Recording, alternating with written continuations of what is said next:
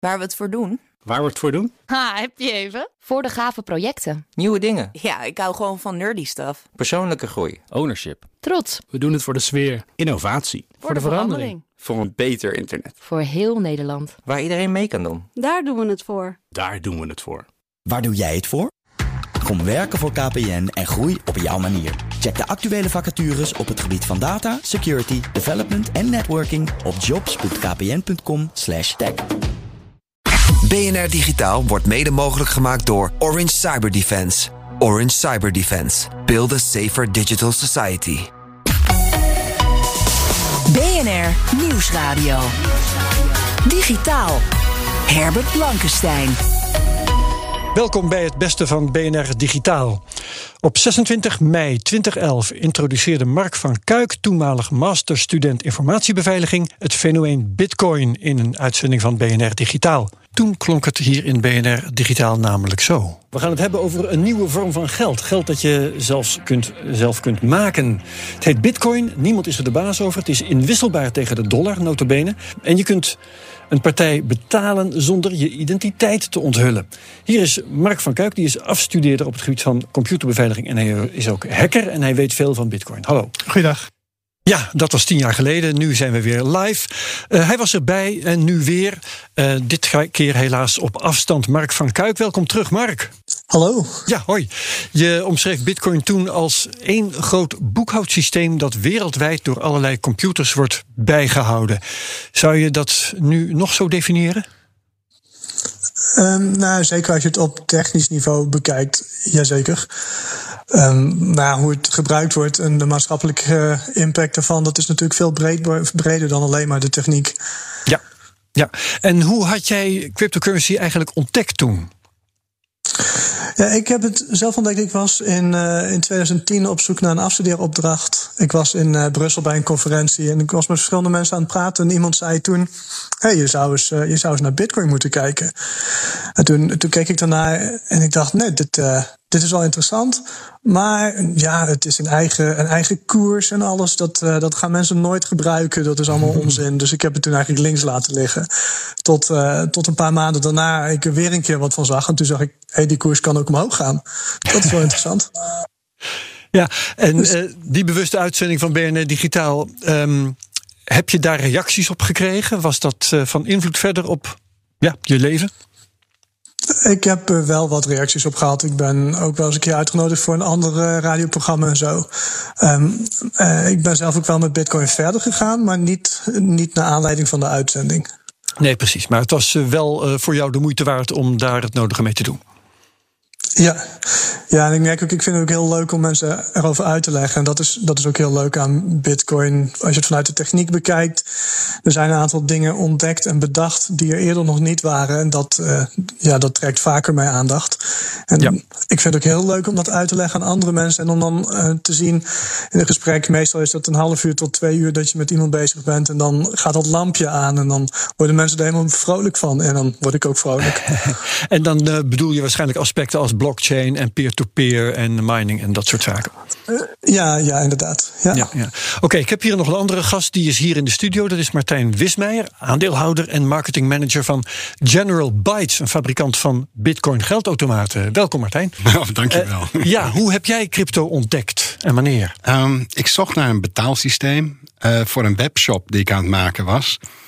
En um, ik zocht eigenlijk iets wat uh, niet te veel red tape had. Dus met contracten, KVK-inschrijving. Eigenlijk een soort van PayPal-achtig iets, maar mm-hmm. geen PayPal. En ik keek naar e-cash. Dat was uh, ja, de, van DigiCash uit de tijd. Het werd ook nog genoemd in de uitzending tien jaar geleden. Ja, ja, ja. ja. En eigenlijk veel van de mensen, ja, de veel van de mensen die. Uh, uh, ja, dat, dat bestond niet meer. ik keek naar e-gold. Nou, dat was eigenlijk ook niets meer. En mensen die bezig waren met DigiCash toen, die waren later overgestapt op, op, op Bitcoin. En dat was nieuw. Dus toen, ja, toen ontdekte ik het. Ik dacht, dat is een heel, heel goed idee. Een soort van Napster voor cash. Alleen uh, jammer dat het niks waard is en die koers helemaal niks is. Dus ik heb het ook eventjes gelaten voor wat het is. Maar ik heb toch mijn Bitcoin wallet gedownload en ik heb hem op miner gezet. En twee weken later had ik een blok gemined met mijn eerste 50 bitcoins. En toen ben ik het pas gaan gebruiken. Toen dacht ik, hé, hey, dit is geweldig. en sindsdien doe ik niets anders meer. Ja, en ehm, in februari 2011 uh, was de koers verwaarloosbaar. Dat zei Mark uh, daarnet ook al. Het is nu uh, nogal wat meer. En Jij had ooit, je zegt hoe je met Minen bent begonnen, uh, een kapitaal van 7000 bitcoins verzameld. Ja, dat, het wat, in eerste instantie had ik 50 bitcoins. Dat ja. was mijn, mijn, mijn start eigenlijk. Die had ik gemined. En ik ben toen, uh, ja, eigenlijk. Toen, toen ben ik daar een beetje mee gaan spelen. Ja, kende niemand anders met bitcoins. En het had ook echt geen waarde in, uh, wat is het, oktober 2010. Dus er was niemand die dat gebruikte, of tenminste niet, niet, niet aan deze kant van, van de oceaan. Dus ik ben toen een beetje naar mezelf gaan overschrijven, die bitcoins. En om een beetje te experimenteren. Dus ja, toen, om, om te kijken of het werkte. Toen kwam ik via forums, ben ik met andere mensen enthousiast van, de, van die, die, die uh, tegengekomen. En die wilden bijvoorbeeld een website hebben of een domeinnaam hebben die ik had.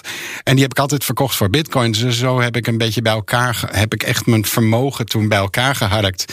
Maar ik ben het ook net zo snel weer kwijtgeraakt hoor. Ik, oh. uh, nee, dat was uh, anders dan uh, zat ik nu ergens op een mooie jacht of zo. Maar ja. nee, nee, Hoe dus, ben je dat kwijtgeraakt? Wat soort verloren of wat? Nou, ik, kijk, ik denk dat veel mensen die er heel vroeg mee begonnen zijn, um, die waren daar zo mee bezig dat er ook geen andere inkomsten kwamen. Dus die, waren, die moesten gewoon dat uitgeven. Ook al wisten ze dat de prijs omhoog zou gaan. Die, die bedoel, het is mm -hmm. leuk dat de prijs in de toekomst omhoog gaat.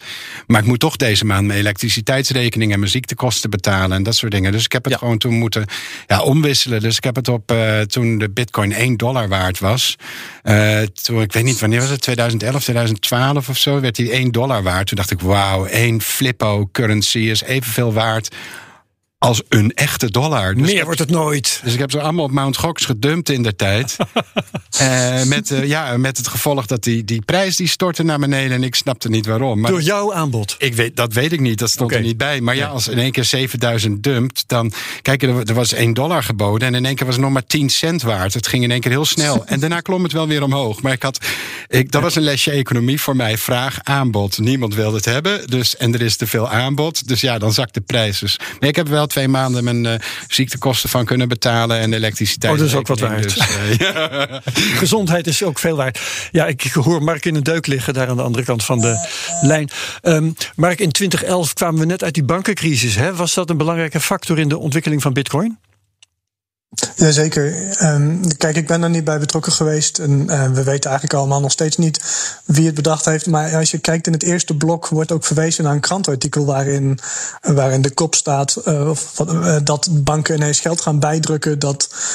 En die macht eigenlijk, die wilden de ontwikkelaars van Bitcoin weghalen bij banken, weghalen bij overheden en zeggen: ja, maar geld dat moet eigenlijk eindig zijn. Dat is net als goud, dat, dat is een eindige hoeveelheid, dat moet niet meer worden. Ja. En je, en je, ziet ook eigenlijk in, uh, als je een beetje in de economie gaat duiken, er zijn verschillende stromingen die daar uh, dingen van vinden. Je, je hebt de, de, de, groep die zegt, ja, het moet eindig zijn, de overheden moeten zich er niet mee bemoeien. En je hebt de groep die zegt, uh, of verschillende groepen in verschillende vormen die zeggen, ja, maar er moet inflatie kunnen zijn en er moet in gestuurd kunnen worden. Het is allemaal ideologie, hè, van de een of de andere soort. Ja. Ja, ja wat daarop losgelaten wordt. Um, de gevestigde orde is altijd heel kritisch geweest. Uh, nou ja, alle uh, kwalificaties komen ook nu weer voorbij. Hè. Zeepbel, uh, tulpenbollen, piramidespel niet te vergeten. Martijn, jij was ook heel kritisch in het begin. Waarom precies? Nee, ik zag het een beetje als, ja, omdat het geen waarde toen had. Er was eigenlijk nog geen price discovery, er waren weinig exchanges. En ik vond het een beetje zoals flippo's sparen. En ja. uh, toen heb ik op Marktplaats nog gezocht. Wat kost een uh, volledige Flippo-verzameling, inclusief de verzamelmap? Nou, dat was 5 euro. Dus uh, dat, die Flippo's waren niks waard. Dus was mijn conclusie, is bitcoin ook niets waard? Maar dat is natuurlijk Logisch, een ja. kapitale blunder geweest. ja. Dat is, ja, ik, ik heb mijn mening daarover wel bijgesteld. Maar ja, dat, ja. dat was en, en, en wat heeft jou precies je mening laten bijstellen? Ja, in de eerste instantie dacht ik van, oké, okay, nou, die transacties die staan op een blockchain. En die blockchain, die, die, die een soort van ja, ledger, die wordt steeds groter.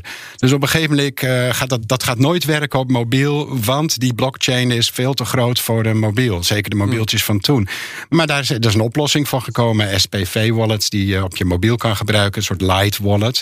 Uh, en, die lezen gewoon de blockchain van ergens anders. Correct. Wat er en, en dat, dat is. Uh, en, in het begin moest je daar dan een derde partij voor, vertrouwen, voor gaan vertrouwen. Maar nu kan je dat doen met je eigen Bitcoin-note die thuis draait. Dus het is al dat soort dingen die zijn allemaal opgelost. Dus ja, weet je, eerst het aantal transacties, dat, kon, nooit, uh, dat kon nooit omhoog, want het, de ruimte was beperkt. Ondertussen hebben we het Lightning-netwerk. Uh, dus ja, er komen, komen elke keer upgrades voor een netwerk. En er wordt gewoon eigenlijk best wel goed aan gewerkt.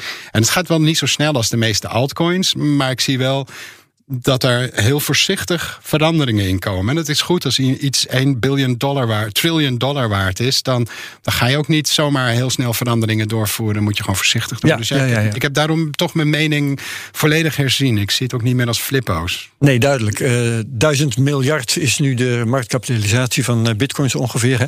Mark van Kuik, wat heb jij eigenlijk na 2011 allemaal gedaan met bitcoin? Ben je de crypto ingegaan? Ik eh, ben daar een tijdje zeker ingegaan. Ik heb uh, twee start-ups meegedaan. Um, bij de eerste wilden we een Bitcoin exchange maken. Dat was in de tijd dat Mt. Gox eigenlijk de enige echt grote exchange was. Waarvan wij zeiden van ja, dat, uh, dat, daar zitten zoveel mankementen aan, dat moeten we eigenlijk wel beter kunnen. um, en daarna ben ik overgestapt op een andere, bij een andere start-up waar we vooral gingen focussen op het bewaren van bitcoins. En dan, en dan gaat het eigenlijk vooral om, om private key management. Dus je moet je voorstellen, um, als jij een bitcoin wallet hebt, heb je een, een private key op je computer staan. En dat, uh, dat is net zo veilig als dat je computer veilig is. En we hadden ja. een systeem opgezet waarbij je uh, drie sleutels aan een wallet hebt. Eentje die je zelf hebt, eentje die wij hebben en eentje die ligt bij een notaris. En met die van jou en die van, wij, van ons bedrijf kon je dan eigenlijk gewoon je dagelijkse werk doen. Maar als jij je sleutel kwijtraakt, of als wij ergens een, een grote fout hadden gemaakt, dan konden we altijd naar de notaris om die derde sleutel erbij te pakken. Oké.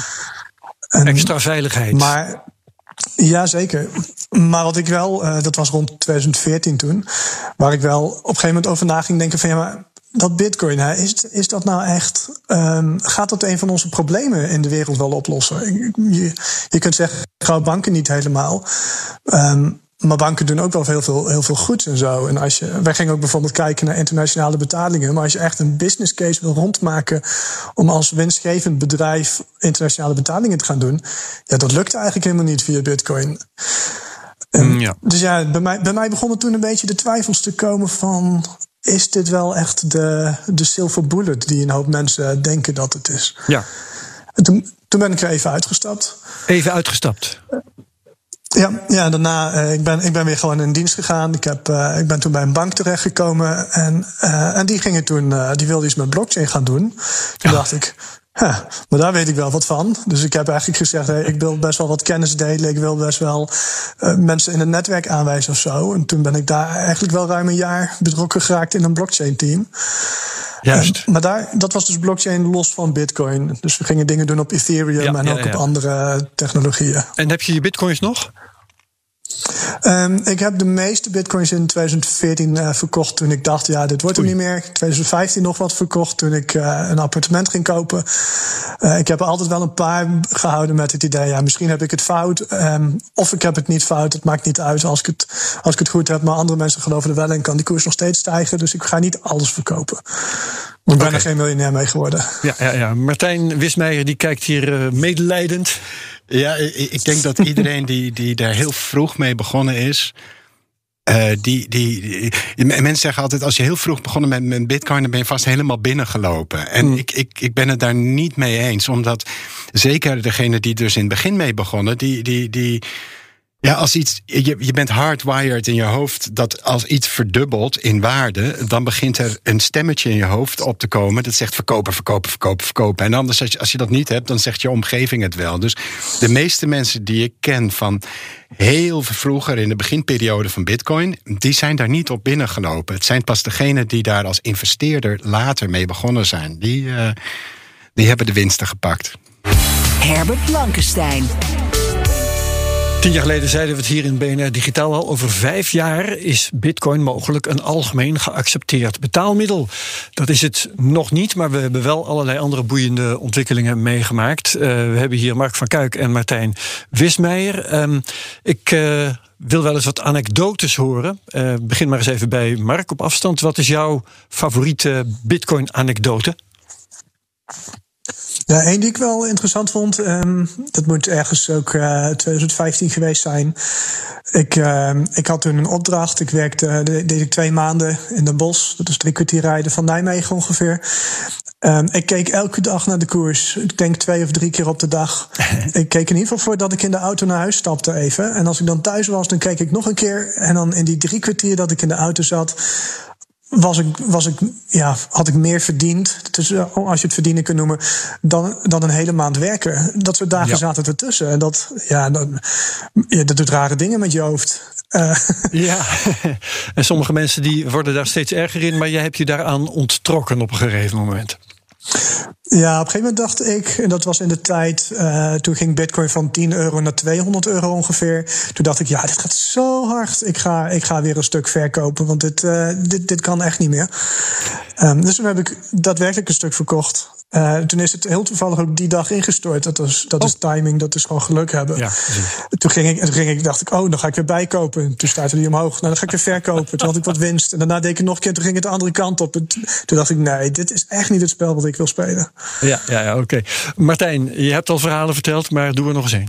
Um, ja, ik, uh, wij hadden op een gegeven moment wilden dus Bitcoin wat minder virtueel maken, omdat het dus alleen maar bestond op je, op je telefoon. Ja. En toen hebben we op de Zeedijk in Amsterdam hebben wij onze eerste geldautomaat geplaatst. En, en later op die avond, want ik ging meestal nog een drankje doen dan uh, bij een cocktailbar daar in, in, in, dezelfde straat. Maar later op de avond liepen we langs de Casa Rosso, die uh, strip, stripclub, uh, dansshow, ja. theater. En daar stonden de uitsmijters, die stonden met elkaar te babbelen. En eentje had erover, ik hoorde zo bitcoin, bitcoin. Ja, maar hoe ziet dat er dan uit, bitcoin? Ja, er staat een automaat nu op de Zeedijk. Kun je bitcoins uit Waar je bitcoins uit kan halen. En dan was de ander die zegt van ja, maar hoe ziet dat er dan uit? dus dat vond ik wel grappig. Die, en heb je ze toen even een demo gegeven of hadden ze daar geen tijd Ik heb net gedaan alsof ik, dus, oh, niet, dus niet mijn soort uh, bar daar, maar ik heb net gedaan alsof ik niks hoorde. Ik ben gewoon wat langzamer gaan lopen. Maar ik vond dat, dat vond ik wel aardig. En, en daarmee had ik wel een soort van ja. Uh, uh, gevoel van, nou, we, we, maken Bitcoin wat groter door die automaten neer te zetten. Dus uh, ja. dat was nog voordat ik uh, bij General Bytes aan de slag ging. Um, maar dat, dat, dat was mijn eerste ja, dat ik, ervaring dat iemand die helemaal niet uit de techniek kwam, namelijk die twee uitsmijters, het erover had het erover hadden. Toevallig toen ik langsliep. En dat vond ik toch wel leuk. En even voor de goede orde, die automaten, daar kun je dus uh, vanuit een wallet op je mobiel bijvoorbeeld, kun je uh, bitcoins in, instoppen en daar, dan komt er gewoon geld uit. Maar de andere kant op kan ook. Hè? Ja, het is, uh, dat was ons eerste product eigenlijk. En, en, en we waren meer dan 50 verschillende cryptocurrencies. Dus niet alleen bitcoin, maar ja. in principe als, als BNR zijn eigen coin zou maken voor de kantine of de koffie. Komt vast nog. Dan kan je die er gegarandeerd ook op zetten. Ja. in de laatste tien jaar is bitcoin bitcoin door allerlei groepen omarmd of juist weer uh, verstoten. Wat is nou de cultuur van de internationale gemeenschap rondom bitcoin? Kun je dat in een paar woorden samenvatten? Mm, ik denk dat het een, een blijvertje is. Kijk, het, internet heeft iedereen een stem gegeven. Dus iedereen die kan een podcast beginnen, iedereen die kan een blog beginnen. En uh, Bitcoin geeft iedereen een portemonnee of een bankrekening, zeg maar. Terwijl een groot deel van de wereldbevolking is, is anders uitgesloten uh, buitengesloten uit het, uit, ja, eigenlijk uit het hele financiële systeem. Dus ze hebben wel een telefoon waar, waarmee ze kunnen kijken op Amazon, maar ze kunnen niks kopen, want ze hebben geen creditcard. En, en nu uh, met Bitcoin is toch een beetje de bedoeling dat, dat iedereen kan meedoen, iedereen kan betalingen ontvangen en iedereen uh, is in één keer, ja. Ja, er wordt wel gezegd, Bitcoin is als betaalmiddel tot nu toe eigenlijk niet geslaagd. Het is uh, store of value is het nou. Uh, Bitcoin op zich. Kijk, die transacties die zijn, die zijn duur. Dus die wil je niet te veel op de blockchain doen. Maar als Lightning Wallet. Ik gebruik elke dag. Uh, ik krijg ja, dus die, die cashback op producten die ik online koop. En elke dag krijg ik wel wat satoshis, dus bitcoin deeltjes terug op mijn Lightning wallet. En dat zijn fracties van centen. Maar ja, dat telt toch wel aan. Dus, uh, ja, Satoshi is de kleinste eenheid van bitcoin, een 100 miljoenste. Dus, dus daarvoor is een, als betalingssysteem zijn die satoshis wel heel goed geschikt op Lightning. Ja. Ik denk dat dat. Uh... Ja, Mark van Kuik, uh, vind jij dat bitcoin nu mainstream is geworden of nog niet? Nou, mainstream, nee. Um, je kunt er op thuisbetaald mee, uh, of thuisbezorgd mee betalen, maar niet bij de Albert Heijn. dus ik zou het niet mainstream willen noemen. Ja, nee. En um, wat heeft. Bitcoin is wel succesvol. Hè? Ik denk dat we het daarover eens kunnen zijn. Wat is de belangrijkste succesfactor van Bitcoin? Um, ik denk dat het vooral de, de, ja, de ontwikkelingen zijn die gewoon gaande zijn. Lightning Network uh, net ook genoemd. Ja. Uh, dat zijn mooie ontwikkelingen. Er worden hele. Ik denk wat, waar het nog het meeste succes in heeft, is eigenlijk dat het een heleboel mensen getrokken heeft om na te gaan denken over cryptografie. Over wat, wat is dat nou eigenlijk? Wat kun je er eigenlijk mee? En dan in heel veel situaties zou ik zeggen dat dan Bitcoin of de blockchain helemaal niet de juiste toepassing is. Maar het trekt mensen wel naar die naar die technologie toe om, om er kennis mee te maken. En dat is denk ik ook wel heel mooi. Ja. Ik denk aan, daarnaast dat er ook, uh, ook een aantal andere ontwikkelingen gekomen zijn in de academische wereld. Um, er wordt nagedacht over de toekomst van cryptografie. Um, en om een van de redenen, je merkt het overal, als je maar, dat is, dat is tegenwoordig weer wat minder dan een aantal jaren geleden, maar als je maar blockchain noemt, dan kom je er wel tussen. En dat zorgt er wel weer voor dat uh, naast, naast de dingen die sowieso niet gingen lukken, ook dingen zijn gekomen die wel gingen lukken. Dat, dat is wel leuk, denk ik. Ja.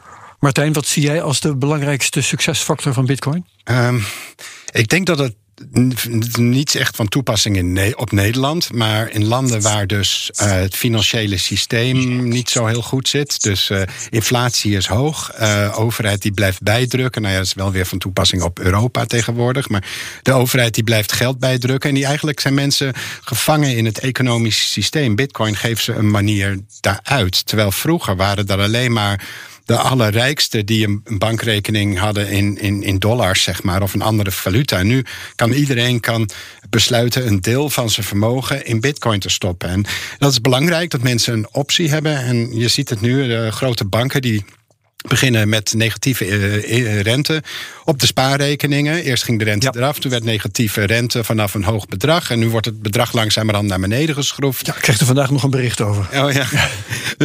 en daarnaast uh, willen ze ook het, het cashgeld aan banden leggen. Dus het, het is, maar geld is bedoeld als een soort van olie om de economie soepel te laten verlopen. En is de laatste 40 jaar is meer gebruikt, steeds meer gaan, gebruikt gaan worden als een, een wapen om mensen onder druk te zetten en om mensen in het gareel te houden. En dat is, dat is gewoon niet oké. Dat is niet de bedoeling van geld. Dus mensen met bitcoin krijgen ze, hebben gewoon een plan B. En ja, uh, Mark die zei van ja, het als betaalsysteem kan je nog niet gebruiken. Daar ben ik het niet helemaal mee eens. Ik bedoel, je kan, je kan, bijna, je kan zo vijf verschillende creditkaart of debitkaarten krijgen. Waarbij je gewoon kan betalen in elke winkel die pinpassen accepteert. En uh, op het moment dat je de betaling doet, verkoopt hij dus wat satoshis of dus stukjes bitcoin.